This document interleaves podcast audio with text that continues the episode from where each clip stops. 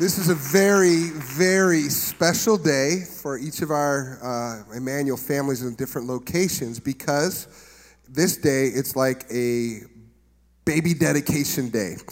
A baby dedication is celebrating all that's to come, a wedding is celebrating what's to come, and in Elk River, it's our grand opening this morning. And so I want to call each of our campuses in Spring Lake Park and Maple Grove to kind of direct your attention to all of our family up in Elk River this morning as we think about them and celebrate what's about to happen. In fact, on all of our campuses, could you stand with me today? We're going to pray for our new family members up in Elk River. It's the grand opening of Elk, Emmanuel Elk River. We're so excited about it. Very, very, very excited. And uh, Pastor Brian um, and Joy, we're so excited for you and we're excited for all that's happening there. And as the team, Emmanuel, is coming together, we cannot be more proud of what God is doing and we're anticipating great things ahead. And we want you to know that we're behind you and uh, we're behind everything that is happening. And of course, right now, on a weekend like this, our youth ministry is uh, out of town at Avalanche for a camp. But Avalanche and, and youth ministry is all connected between Maple Grove and Elk River and Spring Lake Park. Our kids are out there. There's hundreds of teenagers meeting Jesus right now, and it's exciting because we get to do these kind of things together. And I just want to begin by praying. And Pastor Brian, if you could be in front of the room with the, the rest of the congregation there in Elk River. We want to pray for you. And uh, if you can, just lift your hands up like you're just praying right now with me. Jesus, we come before you and we lift up holy hands in prayer, as the scripture says. And we ask, oh God, that you, Lord, would look the direction of Elk River. We pray, God, that you would turn your face and begin to smile. And that, Lord, that you'd smile on the people there, that you'd smile on those that are plugging in, those that have heard the tug and the whisper of God to go and be a part of Team Emmanuel there, but also would you begin to move in the communities, in the neighborhoods, in the 5 and 10 and 15 mile radius around there? Would you reach people who aren't in church? Would you begin to touch families and individuals and kids in ways that only you can do and draw them from the north and the south and the east and the west? And we pray for a move of God in Elk River. We pray, God, the best would be yet to come, and that this would just be the beginning of great things that are ahead in Jesus' name. And then we pray, God, together for all, at all of our campuses for our teenagers as they're coming home today. We pray, God, that you continue to bring a move of God to the next generation. Lord, that there be a move of God in, in our youth ministry, our kids ministry, and our kids would know their God and they would do great things with Him. I pray in Jesus' name. Lord, we give you all the credit, all the honor, all the glory in the name of Jesus. And everyone said, Amen. Give the Lord a great, great big praise this morning. Good things are around the corner. You may be seated. You may be seated. Well, today we're beginning with Connect Part 1. As I dive into a series, often you're sitting back going, What is he doing? What is he talking about? And I have uh, the privilege of kind of shaping the why behind what I'm talking about. The word connect is a word that God dropped in my heart one year ago.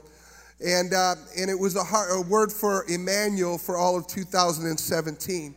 And as I was praying and I was thinking about the many people in our church, I was considering those that would attend and those that would sit perhaps in, in, in, a worship service in any of our locations. And I was thinking about the individuals, I was thinking about the marriages, I was thinking about the families. Think about very valuable people. God cares about the people that are sitting next to you.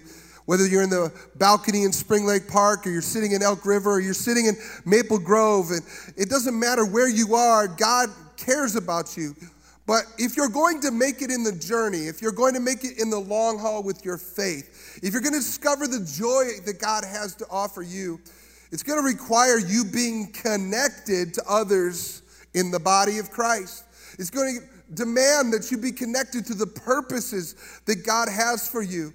This is not theater religion, folks. It, it's, it's connection to people. You belong in the body and you have a place, you have a purpose, you have a destiny on your life. And if you don't find connection with other people, in the body of Christ, then you will slip away. It's like the parable that Jesus talked about where the seed fell on the ground, but if it didn't find good soil, if it wasn't interconnected with other root systems, it didn't last. And it's the desire of my heart that all of us not drift away. Some of you perhaps have been a part of church more recently.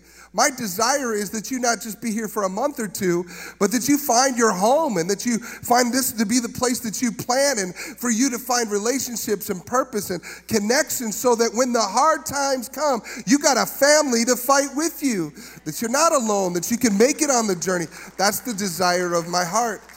And when it comes to connection, I want to see us connect. And so we're just going to start off in the series today. And I have a, a, a puzzle on the uh, platform here. It's a puzzle, a 4,000 piece puzzle of the globe, of the world. How many of you ever putting together a 4,000 piece puzzle? It's pretty intricate. Uh, I have some fond memories when I was growing up. My grandma Clark, um, my parents would take us out to see Grandma Grandpa Clark in Goodland, Kansas, a little town in northwestern Kansas. And we would stay with my grandparents, and my grandparents were awesome. My grandma prayed for me every day of my life. I mean, she's just an amazing woman of God. And she made some amazing strawberry rhubarb jelly. Let me tell you, I just kept making biscuit after biscuit after biscuit just so I could put some jelly on it. It was so, so good. Well, uh, grandma, one of the things that she did, Grandma Clark, is she did puzzles. She'd have them on the coffee table in the living room. She'd have them on the kitchen table. And she had these puzzles just laid out there. And, uh, and I, I, can recall her being patient and putting it together. And uh, so puzzles kind of have a, a, good picture in my mind. This particular puzzle is intricate and uh, it's a cool picture. And it's a lot like our lives. Our lives are one piece of a very big picture. Maybe when you came to faith in Christ, you saw the picture on the front and you're like, that's, that's what I want. I want that life. But then you discovered that when you open it up and uh, you look at the puzzle, you're just one of many puzzle pieces. And it's a little bit more like not the picture on the front, but just gets dumped out on the table. And uh, so instead of instead of the picture, you feel like you're stuck as one of these pieces. How many know what I'm talking about? And by the way, that has uh, application to so many different things in your life. I know that when people are growing and they're young adults and people ask you, So, what are you going to be when you grow up? What are you going to do? And they're like, I don't know. I just want to have fun, you know, or um, later on in life and your empty nest season or whatever, and you're like, I feel like I'm still just one of those pieces and I don't have the picture put together. And, uh, and when you look at the puzzle pieces and it gets put out, these are 4,000 pieces there can be frustration when you first start to try to put together. How many are like me? You look for the ones that have like the edge, the straight edge on the side. You start with the easy ones, right? And then you look for the colors that are similar and try to put those all together and you get there. But then you reach a point when it's not easy anymore. And uh, I remember my grandma just staring there for 20 minutes with her coffee in her hand. And she was more patient than I am, you know. I'm taking pieces, I'm going, I can't take it anymore. I'm going to make this one work, you know. Some of us do that with our lives. Can't wait anymore, and we just try to make something work, and it doesn't work out. And uh, here's, here's where the frustration sets in. When we look at it, and it doesn't feel like it should feel. Like things aren't where they should be. I'm not living in the front of the box picture and we get disgusted with the moment. And we think, this isn't the way it should be. I feel like everything should be connected. It should make sense. And we get frustrated when things are disconnected. I shouldn't have to deal with this. We think there's no way my final picture will look like the one on the front of the box. Honestly, that emotion of this isn't the way it should be is a picture of our social discourse in America right now. People are angry with everything. Referee calls at the ball game. Oh, come on. That's not right. Results of elections and decisions of political leaders. And when we don't like something, we post it on Facebook and find some fake news to back us up. Hello.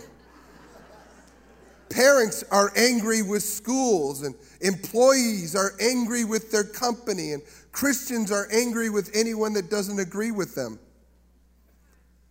Sports and politics become places we can push our anger to. See, in reality, many of us are feeling what we used to call dist dysfunctional, disunity, disapproval, discontent, despair, distrust, disharmony, disillusion, disaster.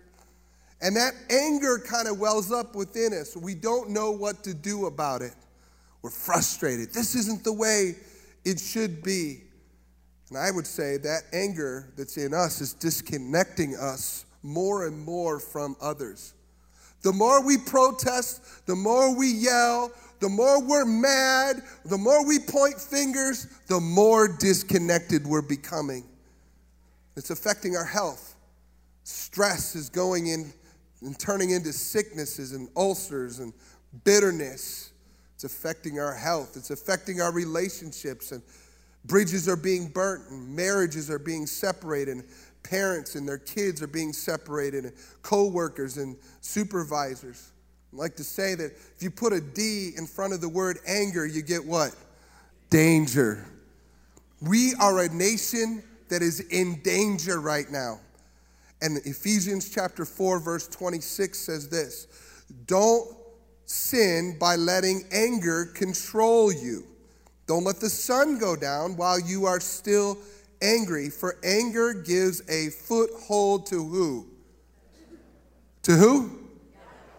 Now, this is interesting because we've got a lot of anger. I'm not saying that you can't be angry, but it says don't let that anger control you. And if you don't let control it, if you don't get ahead of it, if you don't let anger take you over, you're going to be all right. But if you don't, you do let it go, the devil is going to find his way in.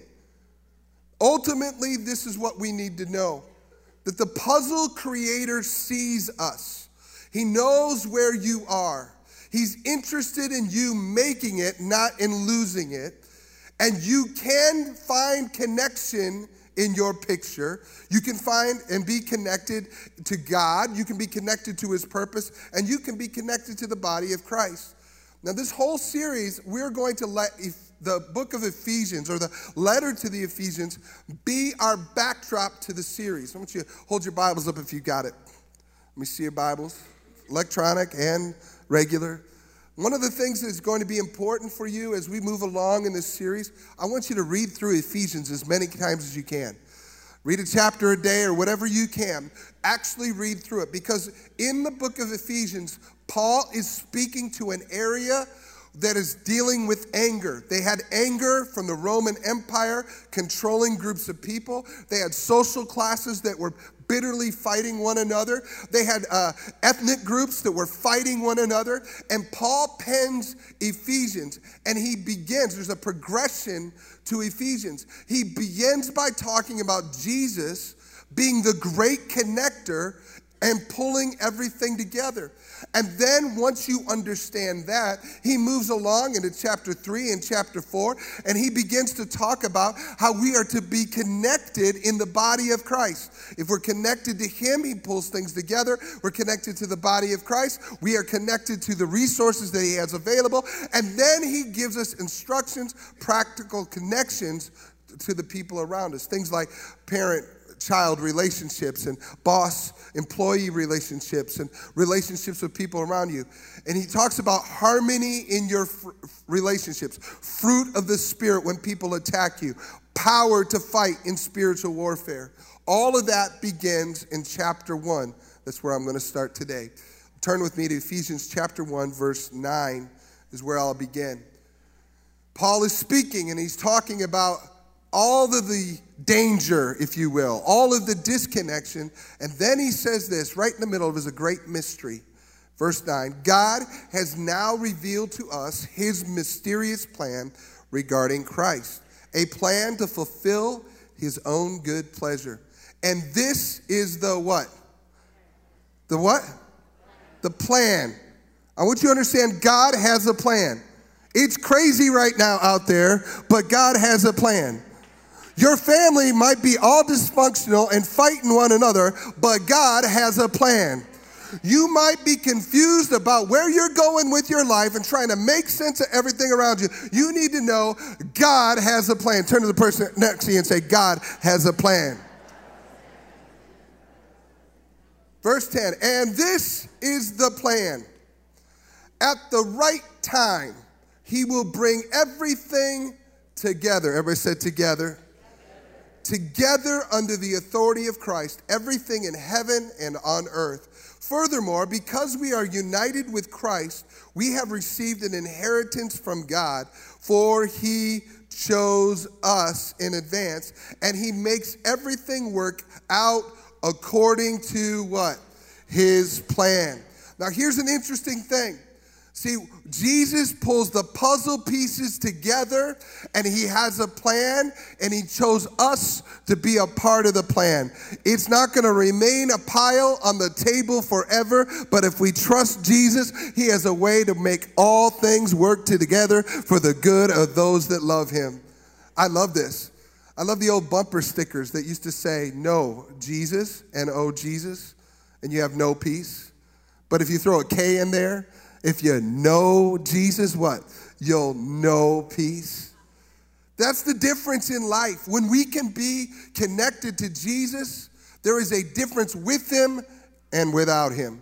We need him with us in our story. Today, what I want to do is I want to look at a personal story, a story of an individual in Scripture who was connected, lost his connection to God, and then regained it again. And it's his name is David. Turn with me to 2 Samuel chapter 11. It's in the Old Testament, one of the great figures of all of the Bible. David, as a little boy, was a shepherd out in the field, and he would sing to God, and he would sing to God about everything, and he would take care of sheep.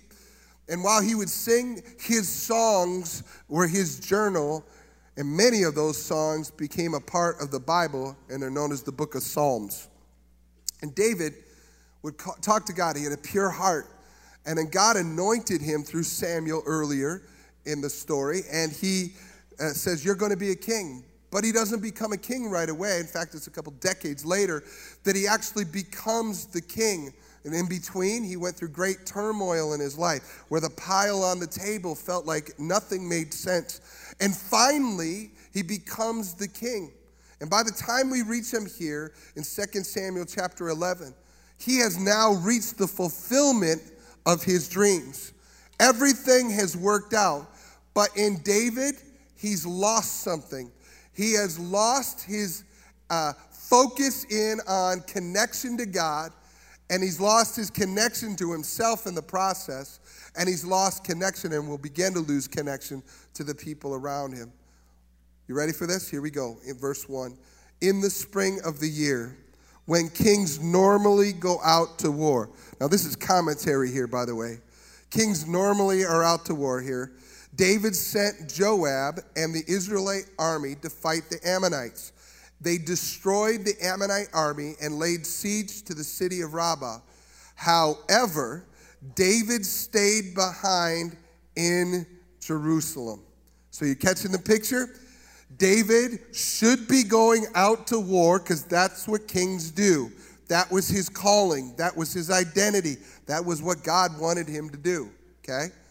But instead, David sends somebody else because, in effect, David's kind of saying, I'm too tired. It's time for somebody else to do it. I need a break. None of you have ever said something like that, have you? I just need a break. Somebody else needs to do the right thing. Somebody else needs to walk through this. I, I, I need a break from this. So he stays back, okay? And David was slowly drifting from his purpose, his calling. By the way, when people walk away from God, it's usually not instantaneous, it's usually a process over time, drifting. Now, in the summertime here in Minnesota, we like to go to the lake sometimes. How many of you have ever been on a raft or a boat that's just drifting in the lake? And uh, I've been on one of those uh, floaty things, putting my head back, trying. To, I was falling asleep. I didn't feel like I was moving anywhere, right? But all of a sudden, I opened my eyes, and I don't know how much time had gone by, but I had gone from one side of the lake to the other side of the lake because I was drifting. I didn't feel it. David was drifting. He, he didn't even realize he had moved away. His heart had drifted from the very source of his victories, the very one that he was connected to in the field. And he was, in a sense, in a midlife crisis. Friends, listen to this. When you leave your purpose, everything else in your life is at risk. When you leave your purpose, everything else in your life is at risk. There is something tying our life to the purposes that God put on our life, that reason that we were born, to love other people, to take care of, of the mission of God, to, to be a light, uh, to be salt in the earth, as Jesus called us. When we leave that, even if it's for a break, we are at risk. Not just with the big things, but even with practical things. Parents in here, listen to me. When you start on the journey with your kids and you look at them in the birthing room, I remember when son number one came. And I looked at him as the most spiritual moment of my life. I was wrecked. I had tears running down my face. I couldn't believe that I was responsible for this little child. And I'm like, I remember coming home from the, the hospital. I saw drivers different. Every one of them was an enemy, keeping my kid from being safe, you know. I was, I was just focusing, right? And then over time, we've had four sons now, and as they've grown, uh, each stage of the journey required different parenting from Jody and I. By the time they got to be in, in teenage years, now all of them are at least teenagers, we had to engage less than we did before. When they were little toddlers, we couldn't have a conversation with other adults. It was hey, trying to look to make sure that they didn't run into the street or tear something up or, or drink a bottle of something they shouldn't drink or whatever it may have been. Early on, it required way more attention. Now, as we're older, they've got car keys, they're driving for themselves. I don't have to worry about them. But let me tell you this teenagers don't all of a sudden one day walk into the house and say, Mom, Dad, sit down. I want to tell you something. I'm really struggling with my relationships and I need some wisdom from you. That's not how it works, right? The way that it works, the way that it works is they're really bothered, and it's that one moment, and they don't know when it's going to come, and you don't, and you're staring at your phone at Facebook, and they're trying to get their way in, and you only got that one moment. And you're like, uh huh, uh huh, but you're not listening to them. They say, fine, and they go off to their room. Drifting doesn't mean that you all of a sudden become a serial killer. But your heart has a capacity to wander. That's why Jesus said to the church in Revelation, I have this against you, that you have left your first love. Somehow we can drift away. And that's where David was.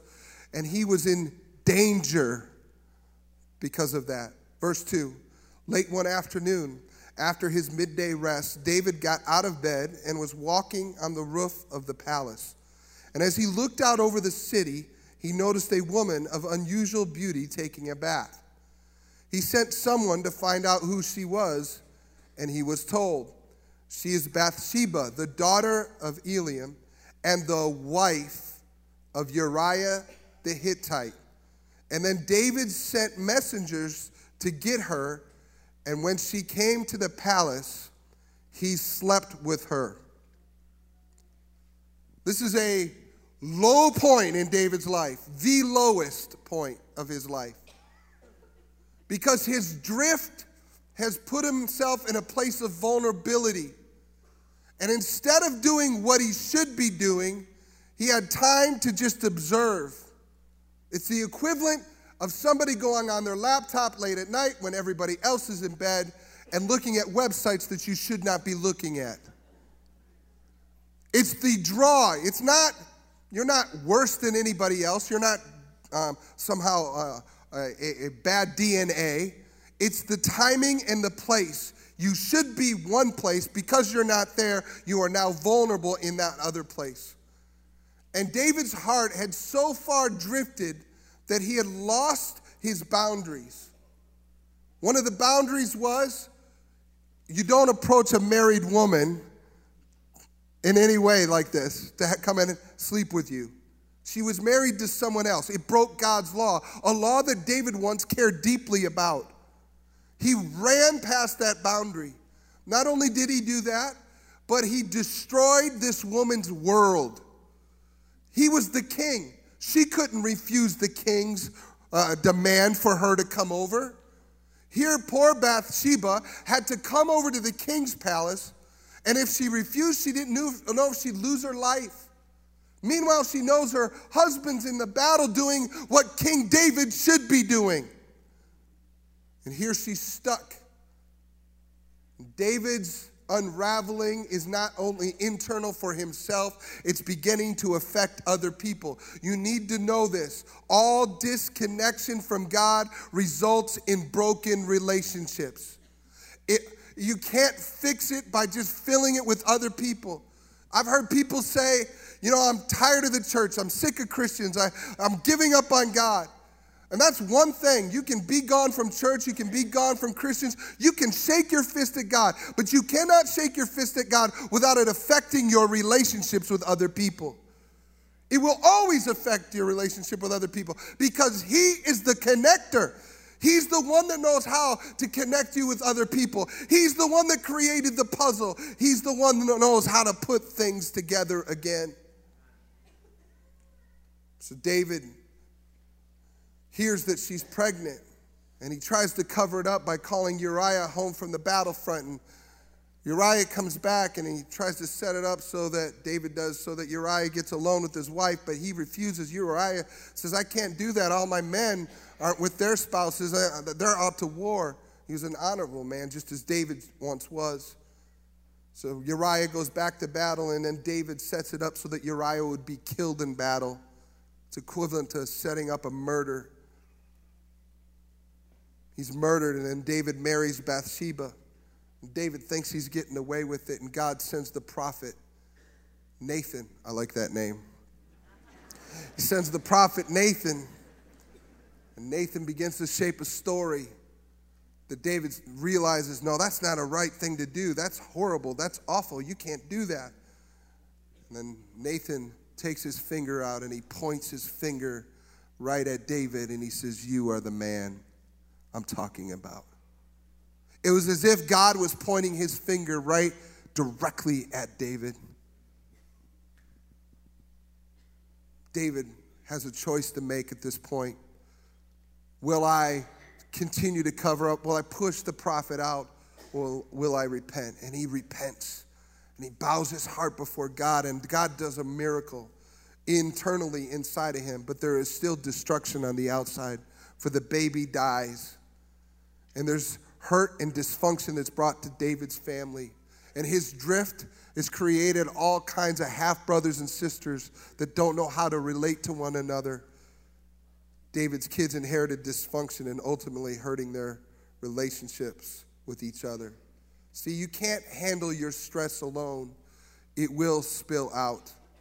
Pride will blind you to the hurt that you're causing other people. Frustration and anger can destroy hope that something good can still happen.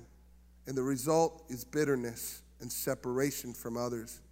We can look for replacements to fill the void to what only we can find in God. And some people are living in the result of a bad trade. Your trade was for other things to heal your relationships. You thought you could pay for your marriage to be healed by buying gifts, but gifts aren't what's going to put it back together again. Putting your life back together again by chasing one thing after another, you got to come back to God or it just won't work. And when we're disconnected from God, it results in disconnection in relationships because our hearts become connected to bitterness and pride and immorality. Now, this could be the lowest of the low moments, and we could feel as though this is all it's ever going to be. But for David, he gives us great hope. See, David sits down and he begins to talk to God. He's not hiding from it anymore. And he realizes I need to get things right with the great connector, the creator, the puzzle maker. I need to be connected and right with him. Then everything else can be taken care of. He doesn't start with trying to fix his relationships, he starts with going back to God. And I want you to turn with me to Psalm chapter 51 because you will see what he talked to God about. He sang this psalm to God. If you've never seen this before, this psalm is, and even may say it in your Bible, was a song after he sinned with Bathsheba that he sings to God. And I want you to catch what he does because it's a powerful opportunity. I'm not saying that people here that you've sinned and you've jumped off the deep end or anything else, but I am saying this if you follow David's pathway, you will find a pathway to health in your relationships all around you because you're connecting with your Creator. Look at this. I'm going to read it Psalm 51. Have mercy on me, O God, because of your unfailing love, because of your great compassion. Blot out the stain of my sins Wash me clean from my guilt. Purify me from my sin, for I recognize my rebellion. It haunts me day and night. Against you and you alone have I sinned. I have done what is evil in your sight. You will be proved right in what you say, and your judgment against me is just. For I was born a sinner, yes from the moment my mother conceived me. But you desire honesty from the womb, teaching me wisdom even there. Purify me from my sins, and I will be clean. Wash me, and I will be whiter than snow. Oh, give me back my joy again. Come on, somebody. Give it back. You have broken me. Now let me rejoice. Don't keep looking at my sins. Remove the stain of my guilt Verse 10 Create in me a clean heart, O God. Renew a loyal spirit within me. I love that language. Create in me, renew your the spirit in me. Verse 11. Do not banish me from your presence and don't take your Holy Spirit from me. Restore to me the joy of your salvation and make me willing to obey you. Then I will teach your ways to rebels and they will return to you. Forgive me for shedding blood, O God who saves. Then I will joyfully sing of your forgiveness. Unseal my lips, O Lord, that my mouth may praise you.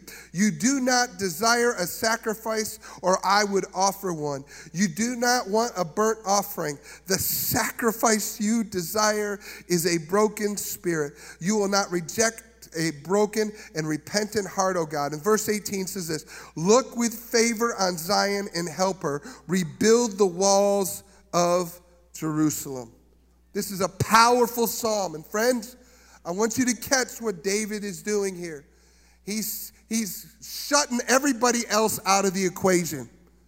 He's not blaming his mom. He's not blaming somebody that caused him to be angry. He's not blaming the, the brothers that rejected him when he was younger. He's not pointing the finger at Saul, who he had to work under and cast spears at him. He's not blaming, blaming, blaming for all of the disconnection in his life. What he starts with is humility. And he says, Oh God, it's between me and you.